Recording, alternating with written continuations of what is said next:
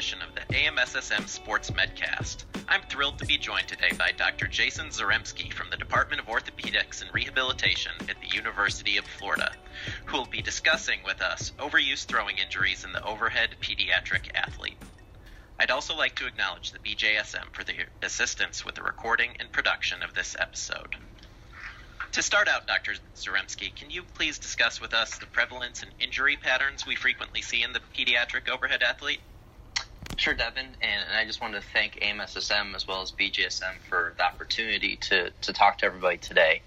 You know, there's really quite a lot of uh, athletes playing overhead throwing sports, uh, particularly baseball and softball. In the United States alone, there's nearly half a million high school baseball players and nearly 400,000 fast pitch softball players and that doesn't even take into account the millions of little leaguers playing these sports. However, when we have such great numbers, there are lots of injuries that come along with it. The most common location of injuries is the dominant or the throwing shoulder and elbow, and it, depending where you look at, um, it's usually done in athlete exposure. So for shoulder injuries, it's somewhere around two injuries per 10,000 athlete exposures, and for the elbow, it's usually around maybe about a one or so, even though the elbow seems to get more uh, play in the media because of the Tommy John injuries. What's very interesting about the number of these injuries, though, is the majority of them, and looking at some data as high as 55 to 60 percent, are chronic and overuse injuries. And this really comes in play with our pediatric and our younger adolescent athletes who, who aren't really throwing as hard as our high school and collegiate players yet, but they're developing these overuse injuries just to so much throwing and year round throwing. Fantastic. Now, uh, we'll come back to the shoulder injuries, but to start with the elbow, you mentioned UCL injuries, and, and I agree, those certainly seem to garner the lion's share of the media attention. Can you just discuss with us the anatomy and biomechanics that predispose an athlete to a UCL injury, and if there's any uh, firm risk factors we've identified at this point? Sure. So, so the UCL of the elbow, which is known as the ulnar collateral ligament, um, or the medial ulnar collateral ligament of the elbow, and in kind of lay terms, some some folks in the media or parents or coaches might refer to as the Tommy John ligament. The UCL ligament basically provides elbow joint stability and it's resistor of valgus loads. Now, the actual ligament is made up of three bundles. There's the anterior, the posterior, and then there's there's tissue that sort of connects the them between. So that's the intermediate bundle. But really, the the bundle that's most important and provides kind of a valgus resistant force from anywhere from 30 to 120 degrees is the anterior bundle. And this UCL, particularly the anterior bundle, provides elbow joint stability by slowing the elbow during extension during the deceleration phase of throwing and then it also uh, generates a subsequent varus counter torque uh, balance. So this is extremely important in overhead throwing athletes. That's why we see a significant number of UCL injuries with overhead throwing athletes, but not with many other sports. The other thing that's really interesting is when you look at all of the biomechanic data and you look at some of the cadaver data, is that uh, the UCL only has a certain amount of tensile strength um, in, and I won't get into the numbers, but it only has a certain amount of tensile strength. So basically, using cadaveric research, the UCL should tear every time you throw a ball more than 80 or 85 miles per hour. And the reason it doesn't is because of all the other muscles around the UCL. But what's most important is the UCL is the primary joint stabilizer of valgus load. So that's why this has become such an important ligament in anybody who's an overhead athlete, particularly overhead throwing athletes.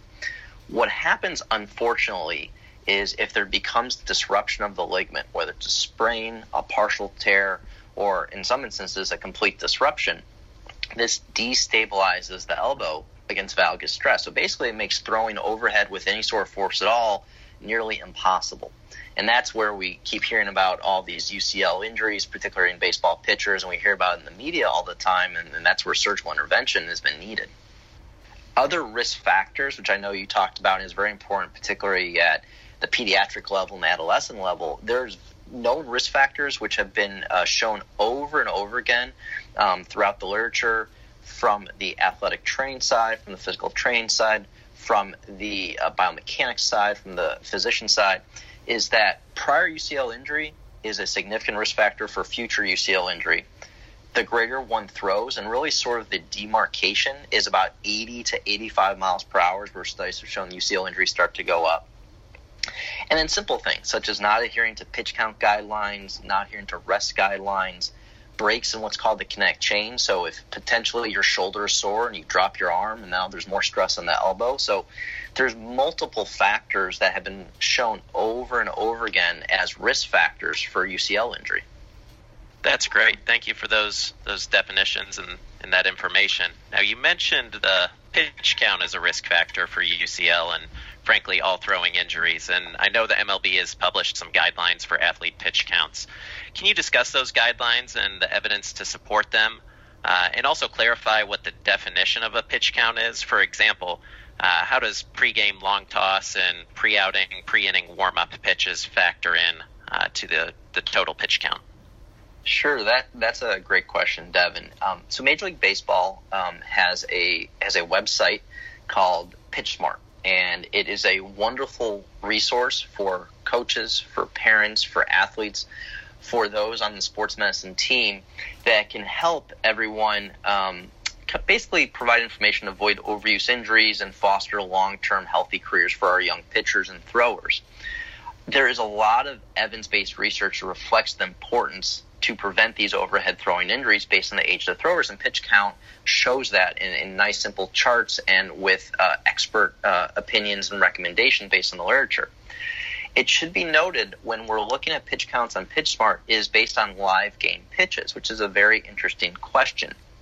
So, for example, if you are a high school junior, high school senior, and you throw approximately 100 pitches in a game, you should not pitch in a live game for at least four more days. However, we're not counting any other pitches. So what our team actually, the University of Florida, uh, recently did is is we wanted to figure out how many pitches does a pitcher at the high school level actually throw off of a mound. So we actually went out to every single high school game in our area in 2017, and we counted the pitches in the bullpen before a game, pitches in a warm up between innings, as well as live game pitches. And what we found was the number of pitches thrown off of a mound on a game day, which is our new term, was about 40% more than live game pitches. Now, it should be noted that sometimes pitchers are not throwing nearly as hard in the bullpen or during warm-ups as in live game competition. But this goes back to the concept of volume and are we throwing too much, particularly our younger pitchers. So it is very interesting to determine and a little bit debatable how do we determine a pitch count? Is it live game pitches or is it a game day pitch count? Um, so that's something that is definitely important to note, and I would definitely recommend that all parents, coaches, athletic trainers just keep that in mind when we're monitoring our volume of pitches in our pediatric and adolescent uh, athletes. So just to clarify, it sounds like right now the the guidelines are saying live game pitches are what we go off of, but it sounds like at this point in time we just need some more data to figure out how all those additional pitches you said up to 40% more than the actual pitch count kind of factor into the equation. Correct. Right now we use live game pitches at the state level and through Major League Baseball's PitchSmart uh, website, but th- there is more research to be done in this area. And and how do you see adherence to those guidelines at this point in time? Do you think we're getting better at that, or is this still an uphill battle for us with motivated young athletes and parents? Well, I can talk talk to you about in my region in Florida. I think uh, adherence to pitch counts has gained much better, and I and I give complete credit to Major League Baseball's Pitch Smart guidelines as well as all the state associations the National Federation of State High School Associations uh, requested a couple years ago that uh, all state associations come up with a pitch count guideline. Our state in Florida follows Major League Baseball's pitch smart guideline. It used to be we followed innings guidelines, but we found that innings is not really a good marker of volume.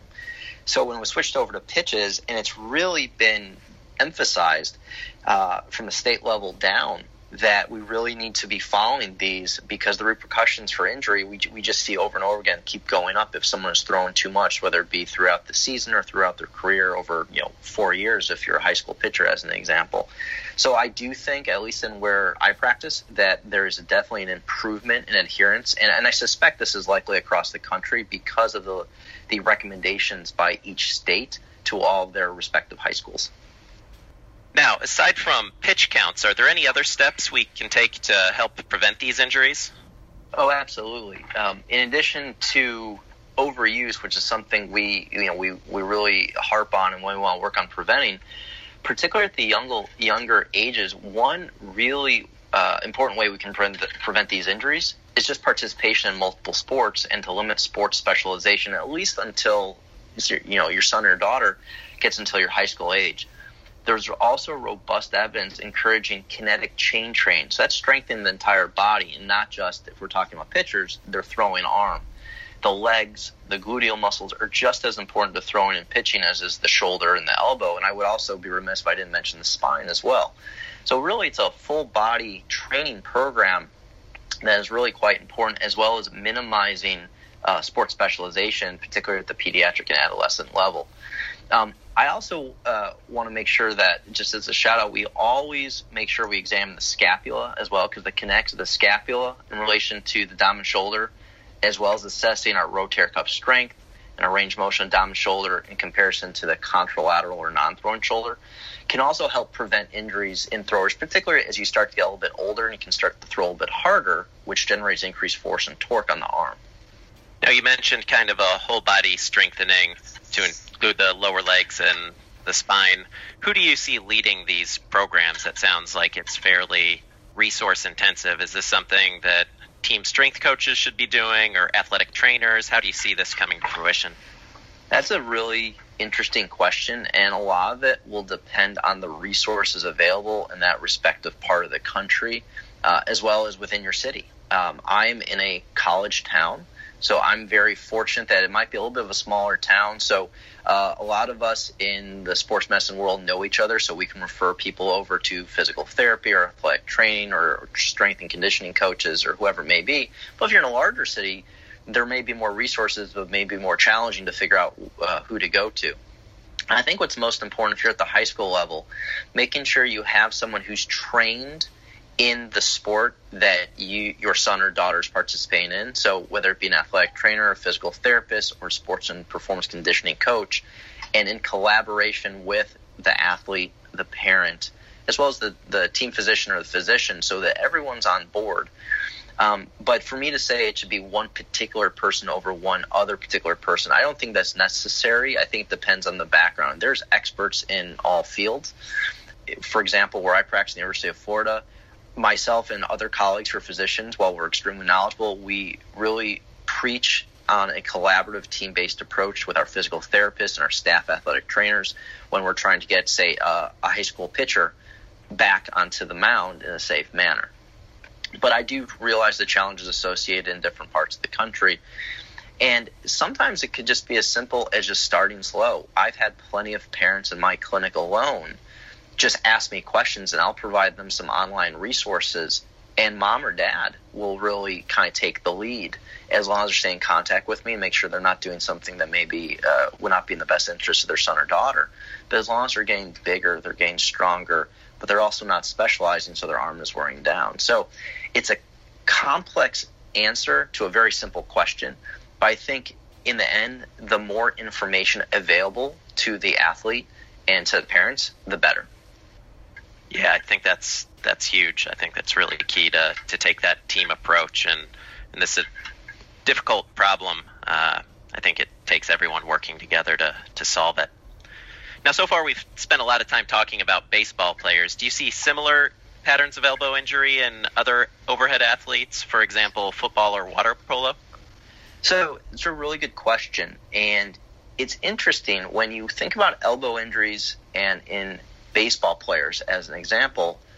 Everyone immediately thinks of the Tommy John injury, the ulnar collateral ligament injury that we talked about before, and and part of that is due to the severity of the injury. If you have surgery, you're out for you know more than a year.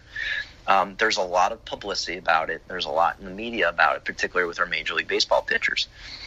But because of the way baseball is designed and the force of which someone throws and the volume which it throws, it's really quite a unique sport with that type of an elbow injury. American football quarterbacks don't have UCL injuries. Water polo, water polo athletes don't typically have UCL injuries. The one sport, interestingly enough, where you have not the same volume of UCL injuries, but the severity, meaning if you hurt it, it, it could lead to surgery, is actually javelin. And the reason is due to the length and the size of the spear, there's so much force and torque on that medial elbow, it can lead to a UCL injury. The other sports, you can certainly have an overuse injury, lateral epicondylitis, maybe you can even develop a stress fracture by throwing too much. But the one difference with baseball versus almost every other sport except for javelin is that UCL or Tommy John injury, which is really quite interesting. And that goes back to the basic biomechanics of how much and how hard does one throw a baseball. Very interesting. That's that's great information. Thank you. Now, so far we've focused primarily on prevention efforts, but could you also touch on treatment strategies at the early stages of injury and following a complete rupture? Uh, sure. Long-term outcomes if you've got them. Sure. From a prevention standpoint, this is going to sound kind of simple, but I try to keep it simple. Is if your arm hurts, don't throw. I mean, and what I what I and I and I you know make a little bit of a joke to it when I have an athlete in my clinic, but it, it is pretty much the number one rule because and I sort of try to put this in in context of other sports. If you've got a sprained ankle, we can put a brace on it. We might be able to tape it up. You might be able to play at 50% or 60%. But do you want to go out and pitch at 50 or 60%? No, you have to throw it at full strength essentially. Well, if your arm is hurting, whether it's your shoulder, your bicep, your elbow, or if there's another part of your body that hurts every time you throw, such as your lumbar spine, it's not going to get better by throwing maybe 50% versus 100%. So, my first rule is if it hurts, don't throw. Your body's trying to tell you something. Now, that aside, there's there's different treatment strategies based on the type of injury. Honestly, if it's a mild overuse injury, such as tendonitis of the elbow or tendonitis of your rotator cuff, or maybe a, a lumbar paraspinal strain, maybe we need to take this a short period of time off. But let's do a kinetic chain analysis and see was there a breakdown someplace? Were you throwing too much? Are your biomechanics off? Um, we have the ability at the University of Florida in our orthopedic and rehabilitation department. We have a sports performance center that we can actually look at the biomechanics of a pitch and see if we can detect something that may be leading to uh, a potential injury. But for the next step up in injury, so so instead of maybe a tendonitis, maybe you develop a stress fracture, uh, stress fracture of the distal humerus, or you've developed something called little league shoulder, which is uh, the fancy term is called glenohumeral epiphysiolysis. But basically, you can almost think of it like a stress fracture of the humeral head in an adolescent athlete. Is we have to shut you down because that bone will not remodel and heal if you keep stressing it. And then we have to figure out why it happened in the first place. And, and I would tell you, you know, more than 90% of the time, it's usually due to volume of overuse, the younger one is. As you work your way up in severity of injury, let's say you have to have surgery.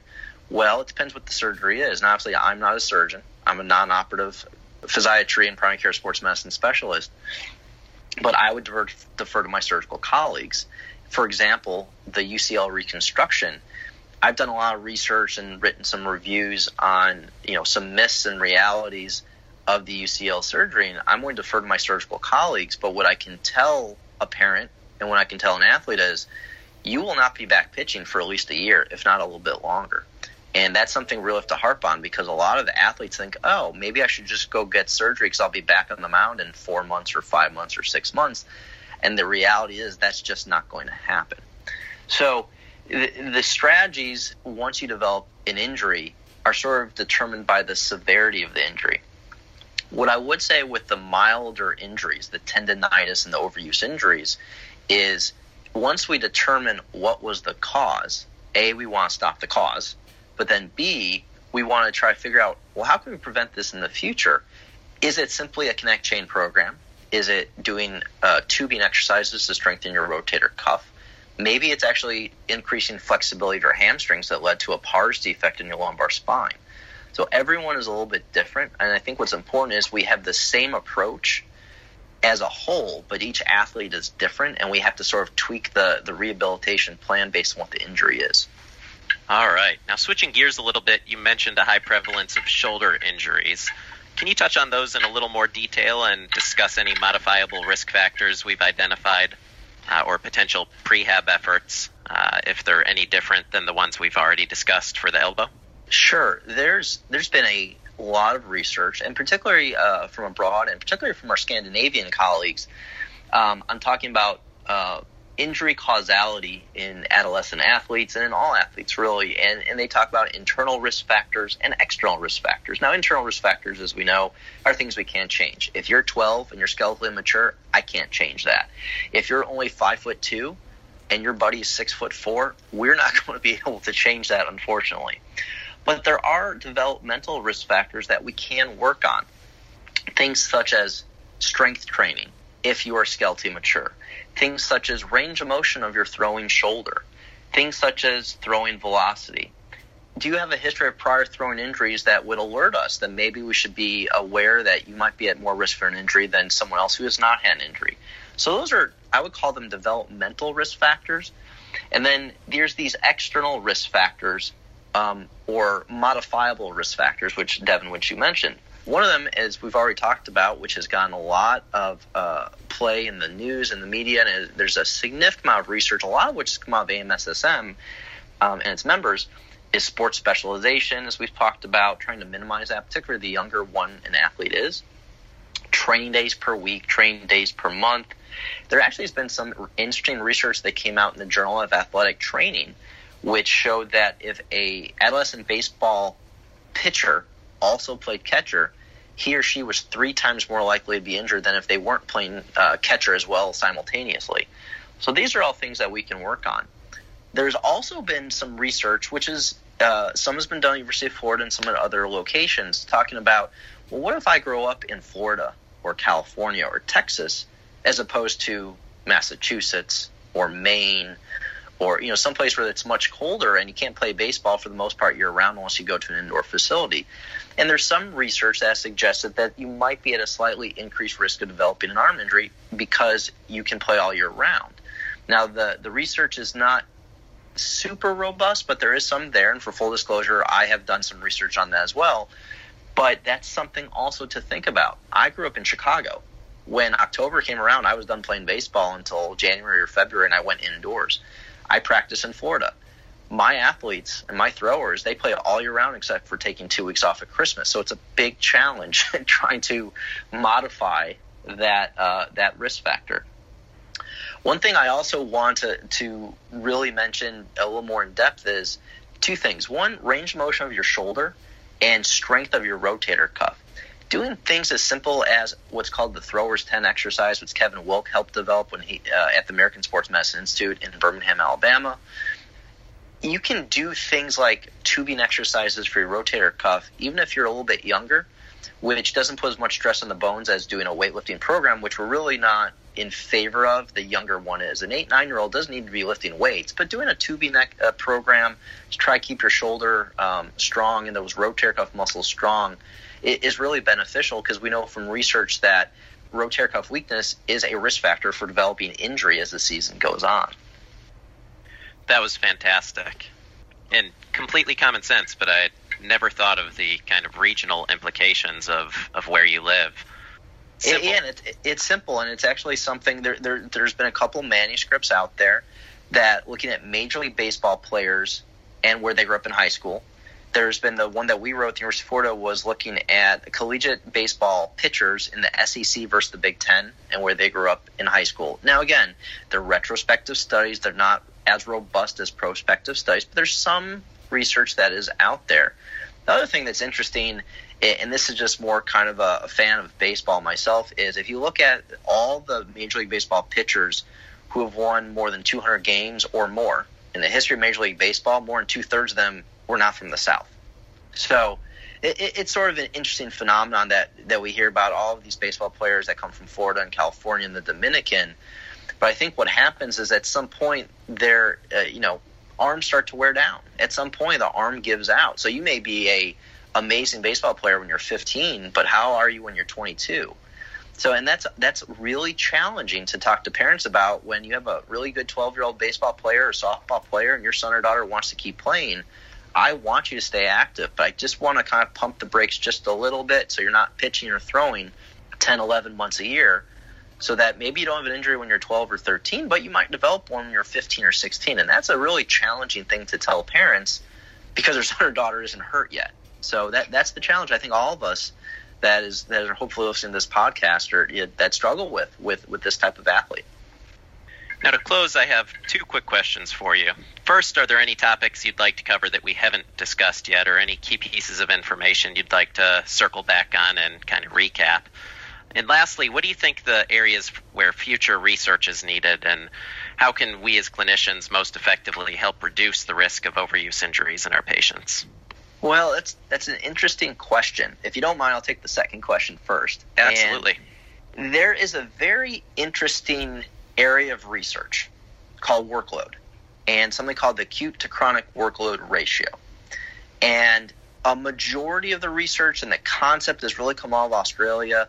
For those of you listening to this podcast who have not read any of his work, Dr. Timothy Gabbett of Australia and his colleagues have done a tremendous amount of work in this area. And what the acute to chronic workload ratio says it looks at your acute workload. So whatever you are doing, if you're throwing a ball, how many times you throw a ball on average in a week. And then it looks at the chronic workload, in this case, throwing a ball, however many times you throw it, in a month. And they look at the ratio. And this can apply to running, to soccer, to weightlifting, whatever the case may be. And what they found is that when your acute ratio goes up by more than about one and a third, so going up by more than 30 or 40% to what you normally do in a month, your likelihood of injury goes up. So, using that as a basis, there's been lots of research in all non throwing sports, with exception of cricket. Cricket, there's been a little bit of research in this area. What's challenging, what's very interesting is in workload, there's a thought that instead of not resting for three or four months, should you try to increase your workload? So instead of throwing 100 pitches or 120 pitches at a time, should you try to throw 80 pitches or 90 pitches and just be consistent with that instead of taking three or four months off? Now, this has not been performed in the baseball or softball literature, but it's in every other sport. And in fact, um, I was fortunate to be one of the junior traveling fellows for AMSSM last year, and I asked this exact question to our Norwegian colleagues who study handball, and they were – to put it kindly, they were very surprised that we would recommend taking off from throwing for three or four months. They would never recommend that to their handball players.